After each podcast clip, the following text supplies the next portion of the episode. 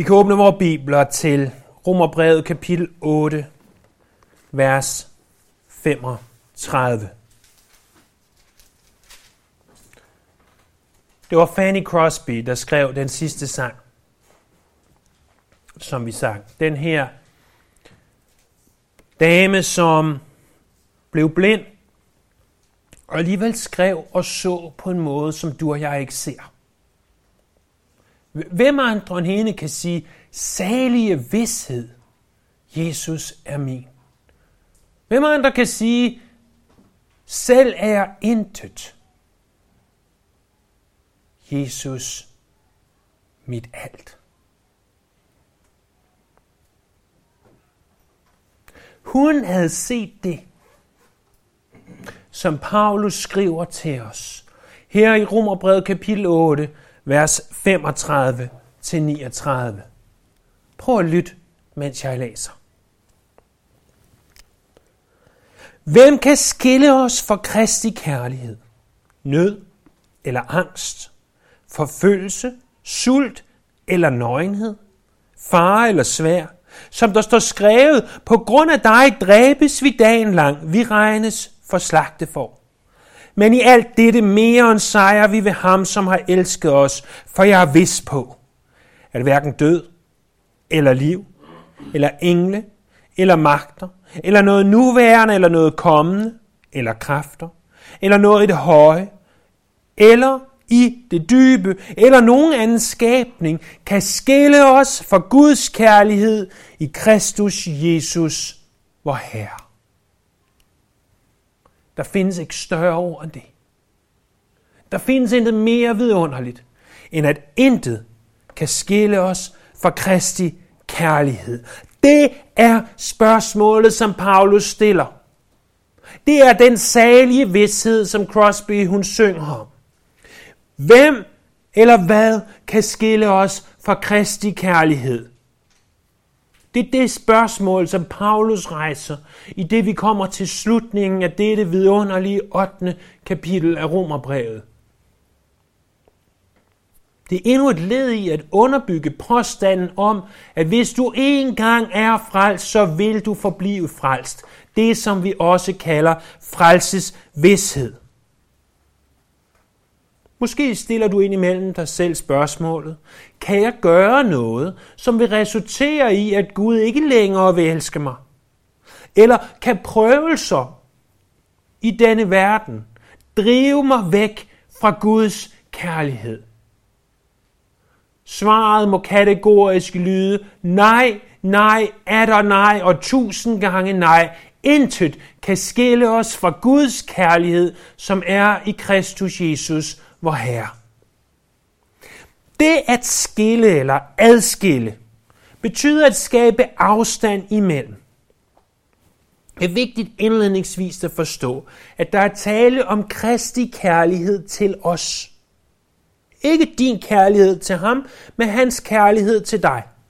For set fra dit synspunkt, kan der indimellem være længere øh, og tættere på Guds kærlighed. Men set fra hans synsvinkel, er han altid lige tæt på. Hans kærlighed skilles du aldrig fra.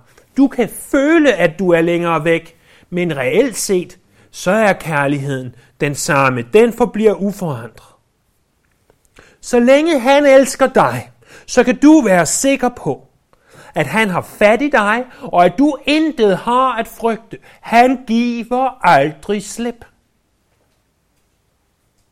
Og alligevel så lever mange af os i frygten. Frygten for, at vi måtte gøre noget i vort kristne liv, som adskiller os fra Guds kærlighed, som er i Kristus Jesus, hvor her. En tragedie. Eller måske Satan kan adskille os fra Guds kærlighed.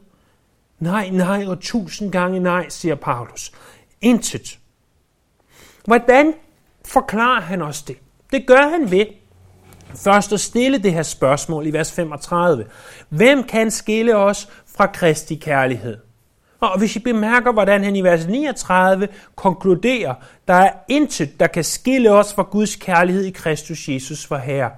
Indimellem de to eh, bogender, om du vil, indimellem de to udsagn, som står så klart for os, der kommer han med to lister. En liste over ting, som måske kan adskille os fra Kristus, som vi forestiller os kunne adskille os. To lister af forskellige ting. Den første liste viser, at ingen prøvelse vil kunne adskille os fra Kristi kærlighed. Der nævnes syv forskellige prøvelser, muligvis fordi syv, det tallet syv er jo helhed, komplet, og, og således at ingen prøvelse, uanset hvor stor eller hvor lille, vil kunne adskille os fra Kristi kærlighed. Den anden liste viser ganske simpelt ved 10 eksempler, at intet kan adskille os fra Guds kærlighed, som er i Kristus Jesus, vor Herre. Så lad os først se på, på den her første liste, fra vers 35 til vers 37.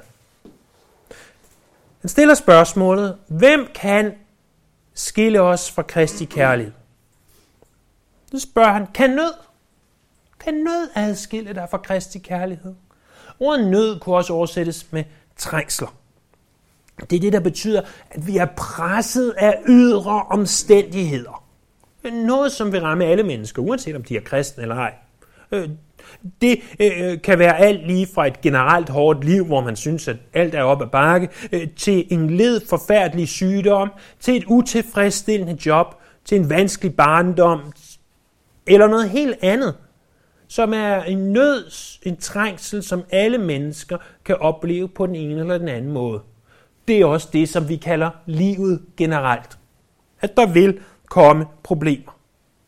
Må nogle af de situationer, nogle af de trængsler, kan de adskille dig fra Kristi kærlighed? Kan du blive drevet derhen, hvor han ikke længere vil elske dig?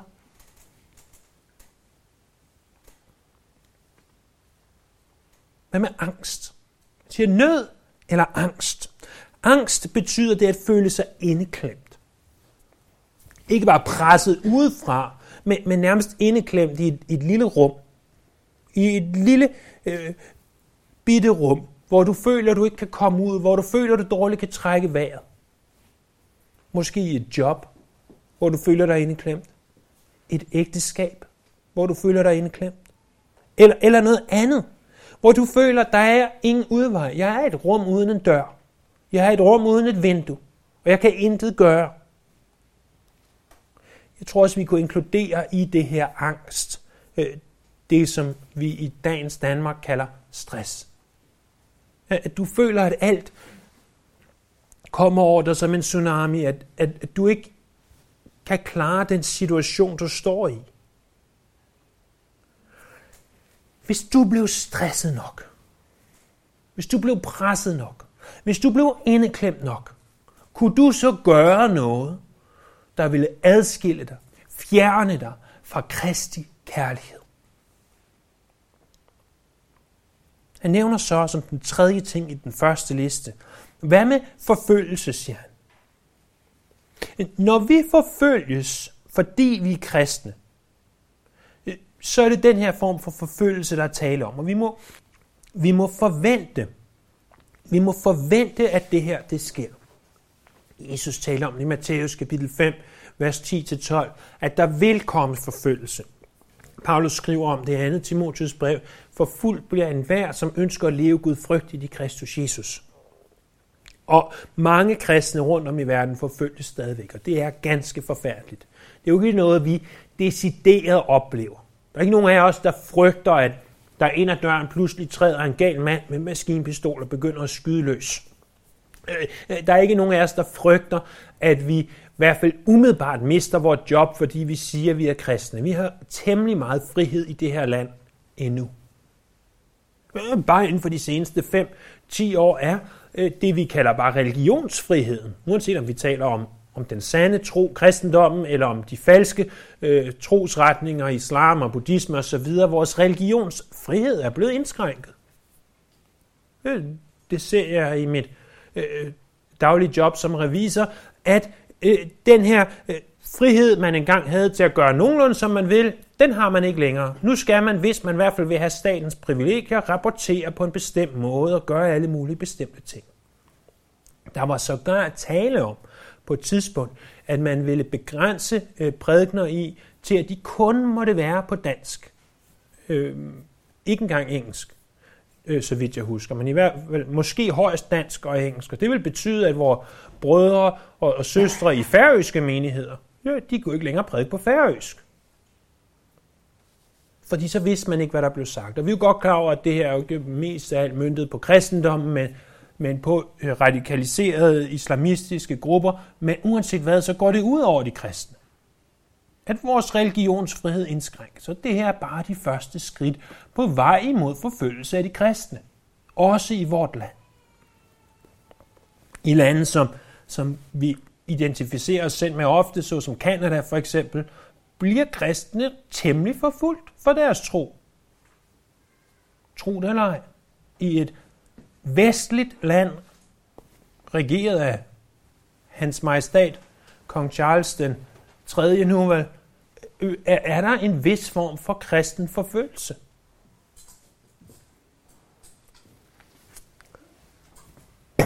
Spekulerer du over, at hvis der stod en mand med en pistol mod dit hoved og sagde, fornægt Jesus eller dø, om du så ville fornægte Jesus, og at det ville adskille dig fra Kristi kærlighed? Hvad med sult? Ikke den form for sult, som jeg oplever, fordi at jeg bliver ligesom ham der for Snickers-reklamen, når jeg ikke får mad klokken 8, 12 og 18. Øh, ikke den form for sult, men sådan en rigtig sult, som jeg tænker, ingen af os rigtig har oplevet. Hvor der faktisk ikke er mad. Hvor, hvor at, at, at det er ikke bare fordi, vi ikke kan lide mad, men der er ikke mad. Jeg, jeg tænker ikke, at det, det er noget, vi oplever. Det håber jeg ikke. Vi lever ikke i et land, hvor det burde være nødvendigt med, med den form for sult, som, som andre mennesker i andre dele af verden oplever. Hvis du bliver sulten nok, vil det få dig til at gøre noget, som du godt ved i overensstemmelse med Guds ord er forkert. Og vil det så skille dig fra Kristi kærlighed? Hvis du stjal et brød hos bæren, vil det skille dig fra Kristi kærlighed. Hvis du blev drevet derud, hvor dine børn sad og sultede, og du var nødt til at gå ud i bæren øh, gennem hans bagdør, mens han ikke så det, og stjæle et brød fra ham, vil det skille dig fra Kristi kærlighed? Hvis du blev drevet derhen? Hvad med nøgenhed? Og, og vi taler ikke om en nudiststrand her. Det, det er ikke det, det taler om. Det, det taler om ikke at have penge til tøj. Ikke nødvendigvis det rigtige tøj, men bare tøj generelt. Igen, ikke nødvendigvis problemer, vi kender i Danmark, men problemer, som der er i store dele af verden. Hvad hvis du frøs så meget, og ikke havde tøj vidderligt at komme på kroppen? Vil det kunne drive dig derhen, hvor du vil gå så meget på kompromis, at det vil adskille dig fra Kristi kærlighed? Hvis pengene var så små, så du gik på kompromis med det, du vidste var sandt, vil det adskille dig fra Kristi kærlighed. Hvad med far? Ja, vi kan jo kun begynde at gætte på, hvad farefulde situationer, der er tale om her. Det kan være alt fra krig, til at være nødt til at gå et farligt sted hen, og temmelig sikkert alt der indimellem. Hvis jeg gik ned til det farefulde sted, og opholdt mig der længe nok, vil det så adskille mig fra Kristi kærlighed? Og hvad med svær? Ordet svær her er et kort svær, som oftest bliver brugt for et decideret morvåben. Øh, at vi må forstå det her som, at du, du simpelthen bliver dræbt af en eller anden grund. Tænk så, hvis nogen ville slå dig, eller endda slå dig ihjel, tog livet af dig, vil Jesus så stoppe med at elske dig. Paulus siger, som der står skrevet, vers 36, på grund af dig dræbes vi dagen lang. Vi regnes som slagtefor. Han citerer et vers fra det gamle testamente i salme 44, vers 23 i den danske oversættelse, 22 i den engelske, Øh, for at vise, at prøvelser ikke er noget nyt for Guds folk. Prøvelser har altid været der, og vil altid være der. Øh, salme 44 er en salme, hvor Israel de klager over, at de er i krig, og at de er faktisk er blevet besejret af fjenden, til trods for, at de fulgte Gud og, og de levede rimelig tæt med ham. Så alligevel, øh, så blev de dræbt dagen lang. De var nærmest som om, de bare var for, der skulle slagtes. Og det minder os om, at det kan være svært at forstå, hvorfor Guds suveræne plan, han som er almægtig, inkluderer nød, angst, forfølgelse, sult, nøgenhed, fare og svær. For jeg forstår det ikke altid. Jeg forstår ikke, hvorfor at nogen skal blive syge. Jeg forstår ikke, hvorfor nogen skal lide nød. Hvorfor tingene er, som de er. Men, men det er de, og Gud har styr på det, og det bliver jeg nødt til at tro på.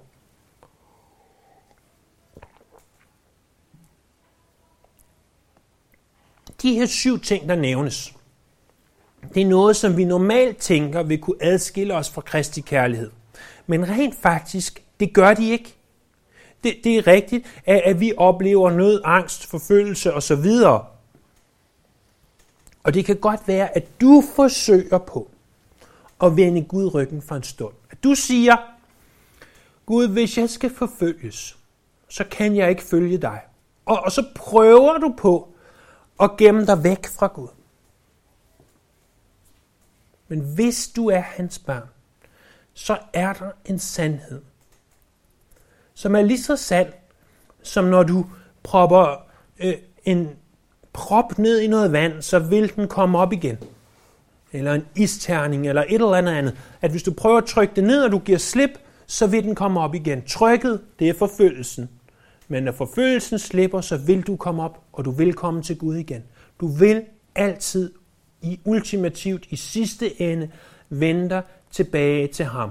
Så siger du, hvad så med de, der ikke gør det? Hvad med de venner, jeg havde for 10, 20, 30 år siden? De stod der med løftede hænder og sagde alle mulige fantastiske ting om Gud, og de slog mig næsten i hovedet med Bibelen, og de var meget bedre kristne end mig, og lige pludselig så sagde de, jeg fornægter Gud. Og det gjorde de så til deres dødsdag. Hvad med dem? De var, som 1. Johannes brev beskriver det, aldrig af os.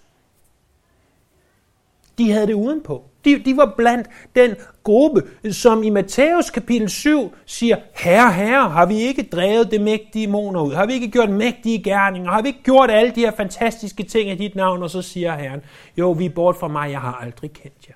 Vi kan sagtens have de ydre tegn.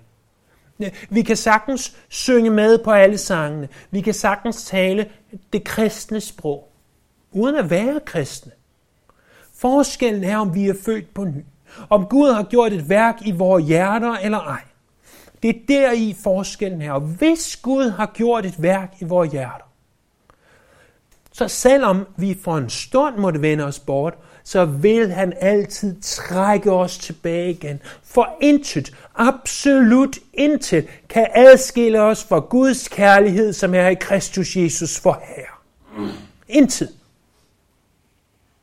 Ikke nød, ikke angst, ikke forfølgelse.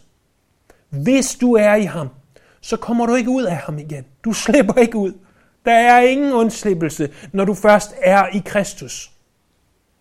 Ingen udvej. Ingen udvej. Paulus udtrykker det her på en helt fantastisk måde i vers 37. Han siger, i alt det her, alle de syv ting, jeg lige har nævnt, der er mere end sejr vi ved ham, som har elsket os. Det her ord, mere end sejre, det er, det er sådan noget kun næsten græsk kan, tror jeg. Det, det kan tage en hel masse ord, og så kan det smække dem sammen til et langt ord, som, som i et hvert Scrabble-game vil få dig til at vinde stort. I ved, Scrabble der med, hvor man, hvis man lægger lange, lange ord, så får man rigtig mange point. Og, og det her ord, det er vel ikke 15 bogstaver langt. Det kunne oversættes. Du er en super sejrherre. helt tilbage til uh, The Geneva Bible, uh, i reformationen oversat man det mere end sejrer vi. Eller på engelsk, more than conquerors. Hvad, hvad er en sejr her? Jamen, en sejr her er en, der går ind og besejrer fjenden. Lægger ham ned for sine fødder, måske endda sår ham ihjel. Hvad er en, der er mere end sejr? Det er en, der går ind, besejrer fjenden, og så gør han fjenden til sin slave eller tjener. Det er det, vi er. Vi tager de her ting, de her syv trængsler, der er nævnt, og mange flere, og siger, vi mere end sejrer over dem her. Vi går ind og besejrer dem, ikke i os selv, men vi går ind og besejrer dem, og så gør vi dem til vores slave. At, at det, som I udtænkte for ondt, siger Josef, de brugte Gud til det gode, for at mange mennesker måtte blive frelst, at, at det rent faktisk arbejder på vores karakter.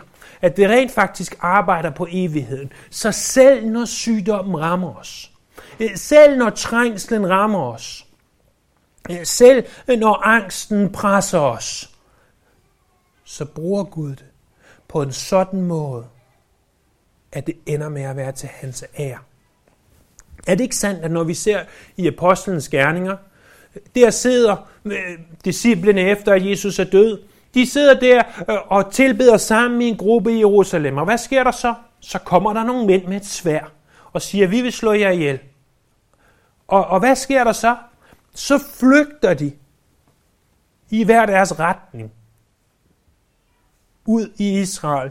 Nu er der ikke én gruppe af mennesker, nu er der to grupper af mennesker, som kan fortælle om Jesus to forskellige steder. Hvad sker der så? Så kommer der nogle mænd med nogle svær. Og den ene gruppe, som er på, mod nord, og den anden gruppe, som er mod syd, den splittes i to yderligere grupper. Jeg ved godt, det ikke lige er sådan, det skete. Men, men for at karikere, hvad er det, der sker i apostlenes gerninger? Det er, at vi ser, at forfølgelsen, som er en trængsel, som er noget forfærdeligt, som er ubehageligt, den virker til det gode ved at sprede evangeliet om Jesus. Vi er mere end sejre. Hvordan mere end sejrer vi?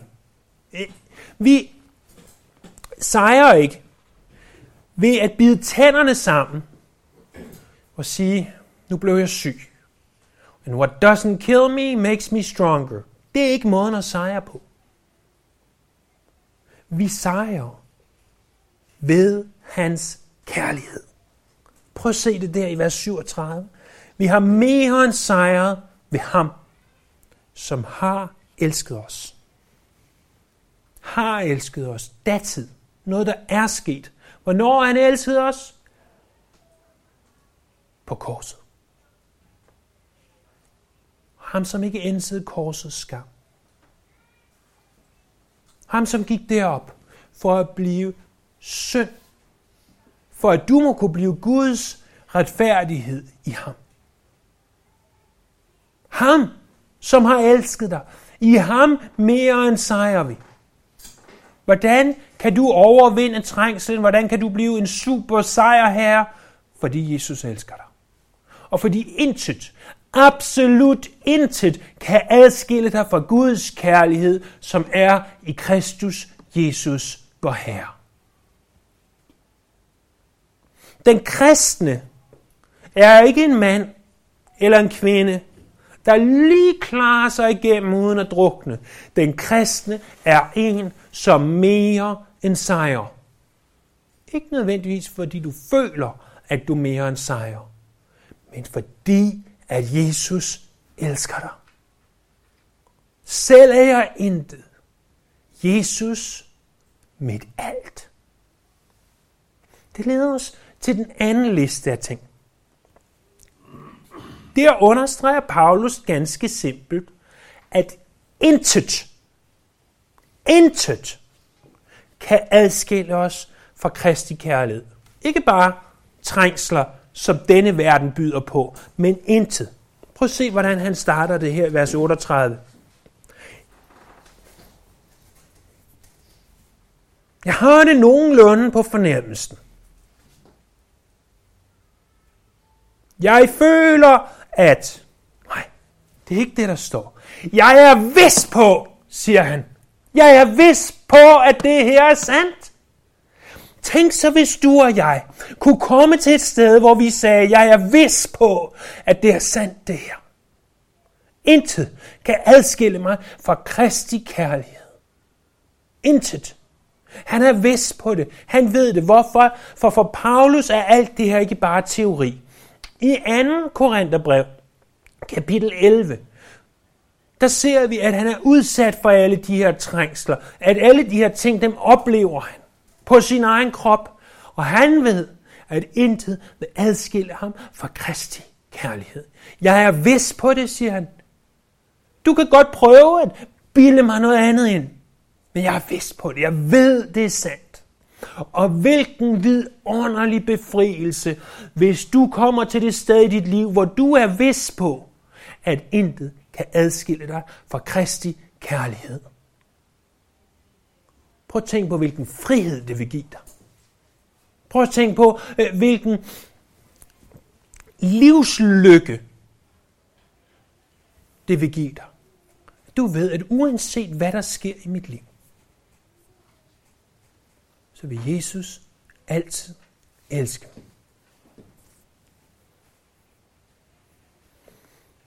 Og hvad er så den her anden liste med eksempler? Det han gør her, han giver 10 eksempler. 8 af dem kommer i par, som er modpoler. Det vil sige, at vi har fire par, og så har vi to individuelle. Det første par er, hvor han siger, jeg er vist på, at hverken død eller liv. Det, det er jo modpoler. Enten er du død, eller også er du levende. Det kan godt være, at du nogle gange føler dig et sted derimellem, men, men faktum er, at enten er du død, eller også er du levende. Der er ikke rigtig nogen mellemting. Døden adskiller dig jo fra alt andet. Har hver af os ikke stået ved en begravelse og tænkt, nu er vi adskilt fra vores forældre, eller bedsteforældre, eller oldeforældre. Øh, nu er vi adskilt fra den her ven. Vi kan ikke længere ringe til ham. Vi kan ikke længere skrive til hende.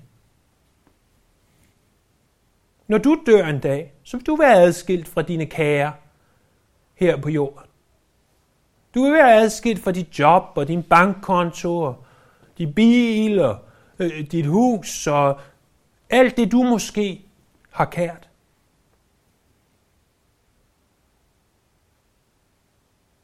Du vil ikke være adskilt fra Gud. Selvom døden den anses fra den store adskiller, så bliver døden i realiteten den store forener.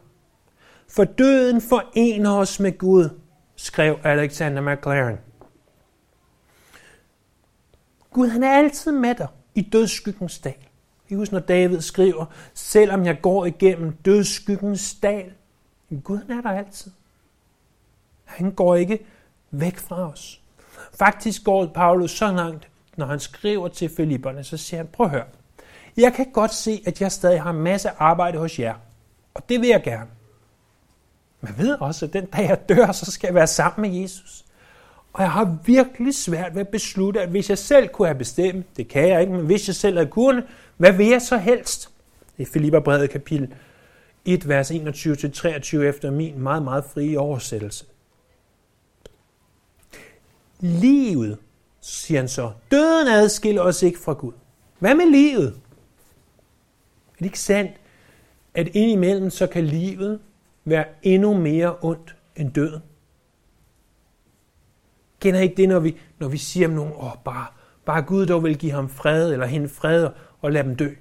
At, at, at de ligger der, og at livet nærmest er mere ondt end selve døden. Er, er der noget i det her liv, som vil kunne adskille dig fra Kristi kærlighed?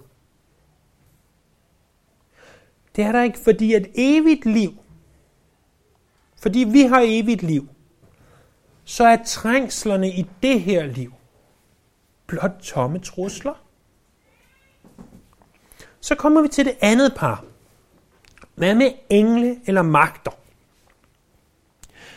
Når vi læser om engle på den her måde, så alle andre steder, så er der tale om gode engle. Altså det, vi normalt tænker på, når vi taler om engle. Når vi derimod læser om magter, så kan der være tale om gode engle, eller om onde engle, som vi også kalder dæmoner. Vi ved, at det, som vi kalder dæmoner, eller djævel, eller hvad vi nu vil kalde det, øh, det var op imod, så vidt vi forstår det, en tredjedel af engleskaren, der gik med Lucifer, og, og også kendt som Satan, og blev til dæmonerne. De onde engle, om du vil. Og, og det er, kan vi se blandt andet for Efeserne 6, som om at engle inddeles i forskellige kategorier, der har forskellige titler, lidt ligesom vi bruger en general og en sergeant og en korporal osv. Så videre. Sådan findes der forskellige titler. Og en af de titler, det er ordet magter. Øh, så, så vi har her det hypotetiske spørgsmål. Kan engle adskille os fra Guds kærlighed? Kan gode engle adskille os fra Guds kærlighed? Så siger du, selvfølgelig kan de ikke det, så vil de jo ikke være gode. Nej, og det er jo fuldstændig rigtigt. Men igen har du modpolerne. De gode engle, de onde engle.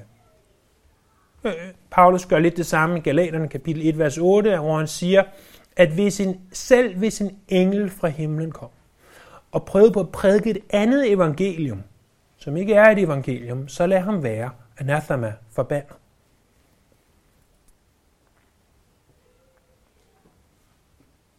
Ingen god engel kan adskille dig fra Kristi kærlighed. Så er der et andet spørgsmål. Det er, kan, kan de her magter, kan de her dæmoner, kan de her djævle, det er knap så hypotetisk. For vi ved, at hvis der er én ting, Satan ønsker, så er det at adskille os fra Guds kærlighed. Kan de gøre det? Har de magt til at gå ind og skabe en kløft mellem dig og Jesus, således han ikke længere elsker dig? Uanset hvad de pynser på, så kan det gøre dig ondt. Det kan være forfærdeligt. Det kan være åndelig krigsførelse, som der tales om i Efeserne 6, men de vil aldrig, aldrig, aldrig kunne adskille dig fra Guds kærlighed i Kristus Jesus, vor Herre. Så siger han, kan noget nuværende, kan noget kommende. Det er det tredje par. Uanset hvad der stod i dit newsfeed i morges, da du kiggede på telefonen. Uanset hvad der stod. Uanset hvem der havde ringet til dig. Uanset hvem der havde skrevet til dig. Uanset hvad der måtte være sket på Facebook og Snapchat og Instagram og TikTok må ingen bruge mere. Alle de her ting. Uanset hvad der måtte være sket. I nyhederne og alle andre steder. Intet af det kan adskille dig fra Guds kærlighed. Hvis du en morgen vågner op og ser, at en atombombe er sprængt, hvis du ikke har opdaget det først, det kan ikke adskille dig fra Guds kærlighed. Ah, hvad så? Hvad så, hvis jeg om fem år, at der sker noget i mit liv, der gør, at jeg ikke har lyst til at være en kristen mere? Hvis du er en kristen i dag, så kommer der ikke til at ske noget om fem år, der gør, at du ikke længere har lyst til at være en kristen. Fordi der er ikke noget kommende, der vil kunne adskille. Der, der er principielt kun to tider i vores liv. Der er selvfølgelig alt det, der er sket, men det kan vi ikke lave op på. Så er der det, der sker lige nu, og så er der det, der vil ske kommende. Der er ikke noget, der sker lige nu, som kan adskille dig fra Guds kærlighed. Der er ikke noget, der sker kommende, som kan adskille dig fra Guds kærlighed. Så kommer vi til, at der står kræfter. Det er i slutningen af vers 38. Ordet kræfter kan betyde engle. Det kan være en anden gruppering, en anden titel for de her engle. Det giver ikke så god mening, hvis han igen, efter at have nævnt engle for et par længere siden, siger nu, øh, nuværende kommende, og så nogle engle igen. Det, det giver ikke mest mening. Ordet kræfter kan også betyde personer med autoritet. Hvem var personen med absolut autoritet på det her tidspunkt, da Paulus skrev? Kejseren af Rom. Hvor befandt de mennesker, der læste det her brev først så? I Rom.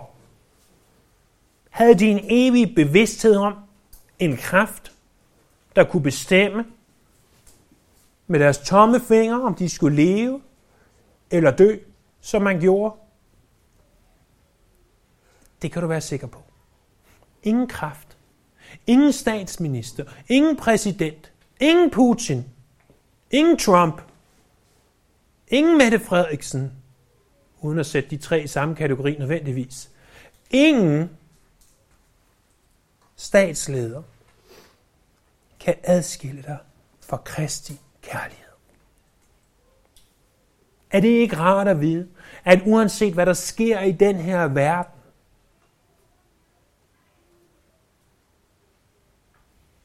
så kommer det ikke til at ødelægge Kristi kærlighed til os. Kommer han med et par mere. Så siger han, noget i det høje, vers i vers 39, eller noget i det høje, eller i det dybe. Ordene for høje og dybe øh, blev dengang brugt som en beskrivelse af stjernens bane på himlen. Høje var det, når den var højst oppe, dybe var det, når den var længst nede. Vi kan kun forstå det her, tænker jeg, på en måde reelt. Alt. Uanset om det er højt eller dybt, uanset om det er himlen eller helvede.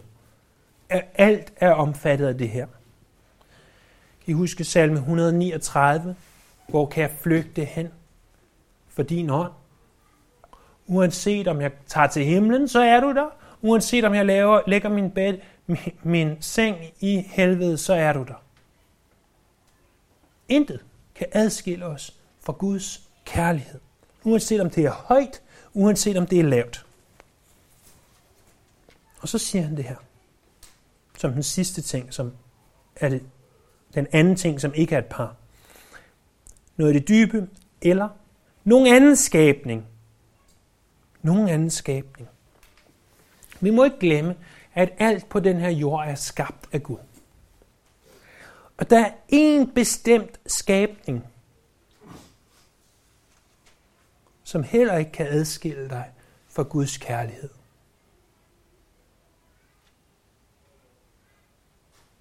Det er ham eller hende, du ser på hver morgen i spejlet. Det er dig. Prøv at tænke over det.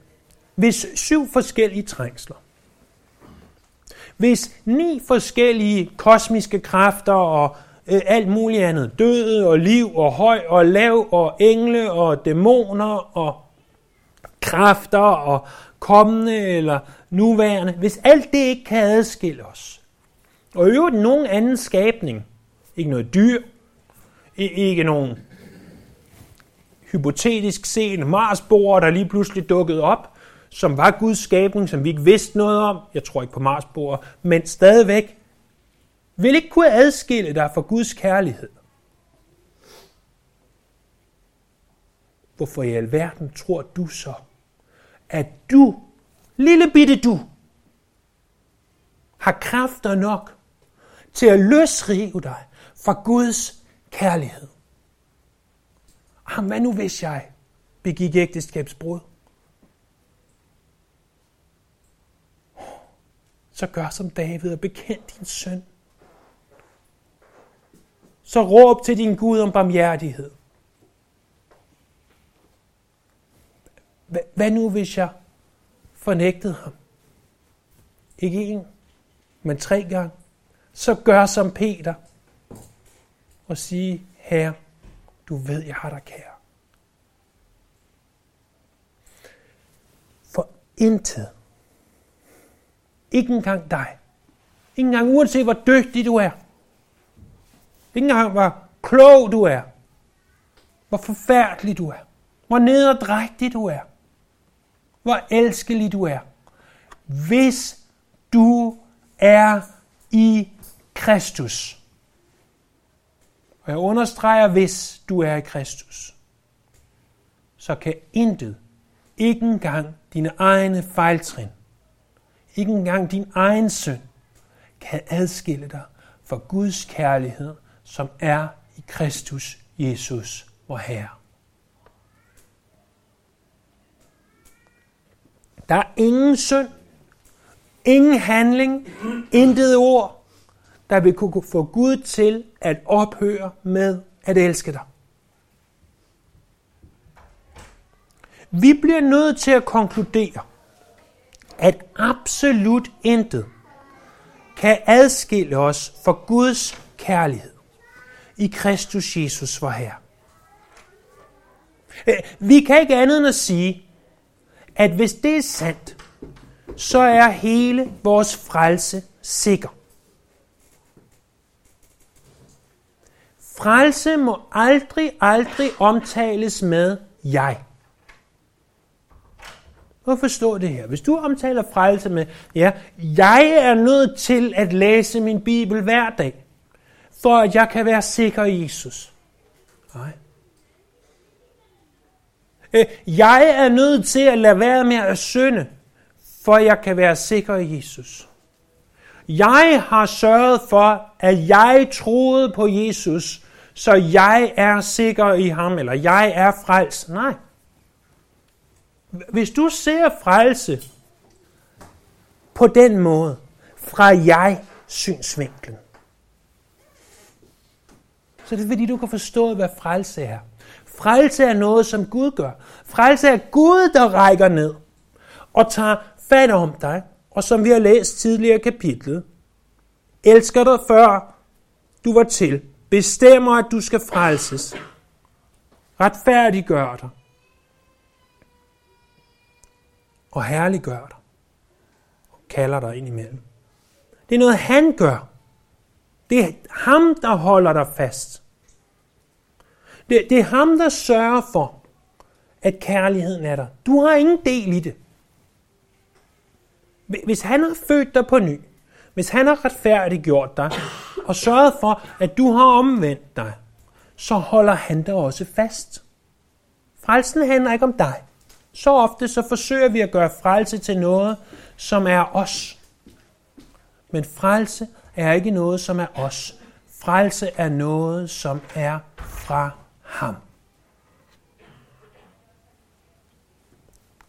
For næsten et år siden, der begyndte vi det her kapitel.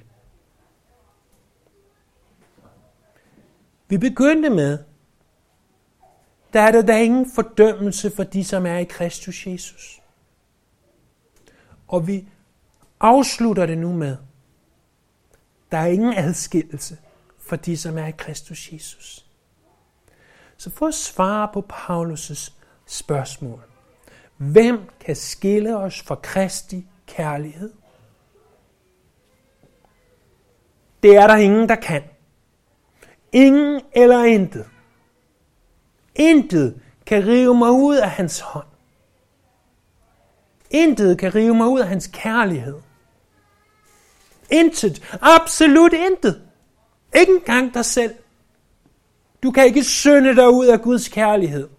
Hvis du først er frelst en gang, så er du altid frelst.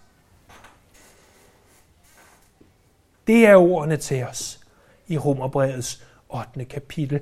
Det er derfor, at den blinde dame, hun kunne sige salig vidshed. Hvad vil det sige at være salig? Jamen det vil sige at være lykkelig, at være velsignet. Salig vidshed. Forstå det her. Lev på det her. Tag det ind. Ved, at hvis du er i Kristus, så er du sikker. Så siger du så, jamen Daniel, hvordan kan jeg vide, om jeg er i Kristus? Hvordan kan jeg vide, at jeg er en kristen? Det er det vigtigste spørgsmål af alle. Men elsker du ham? Har du lyst til ham? Ikke altid. Ønsker du at leve efter hans ord, også selvom du ikke gør det altid? Ser du dig selv, som du virkelig er, en sønder, frelst af noget, så er det indikatorer på, at du er en kristen. Men Bibelen siger i 1. Johannes brev kapitel 5, du kan vide, om du har evigt liv. Og hvis vi læser 1. Johannes brev og holder det op imod de indikatorer, der gives i det brev, så kan vi vide, at vi er kristne. Og når vi ved, vi er kristne, hvad ved vi så? Så ved vi, at vi har den salige vidshed, at intet kan adskille os fra Kristi kærlighed. Intet. Absolut intet. Lad os bede. Åh, herlig herre, Salig vidshed, vi kan have igennem dig. Ikke på grund af noget, vi har gjort. Ikke på grund af noget, vi er. Men på grund af, hvad du har gjort. Åh herre, mit hjerte glædes. Mit hjerte strømmer over. Det er min bøn, at de mennesker, som er her i dag, eller de, der senere måtte have privilegiet af at lytte til de her ord her. Ikke fordi de er mine, men fordi de er dine. At de må fange bare en brøkdel af det her. Det må løfte vores hjerter og løfte vores åndsliv til nye dimensioner, hvor vi med Crosby kan synge salige vidshed.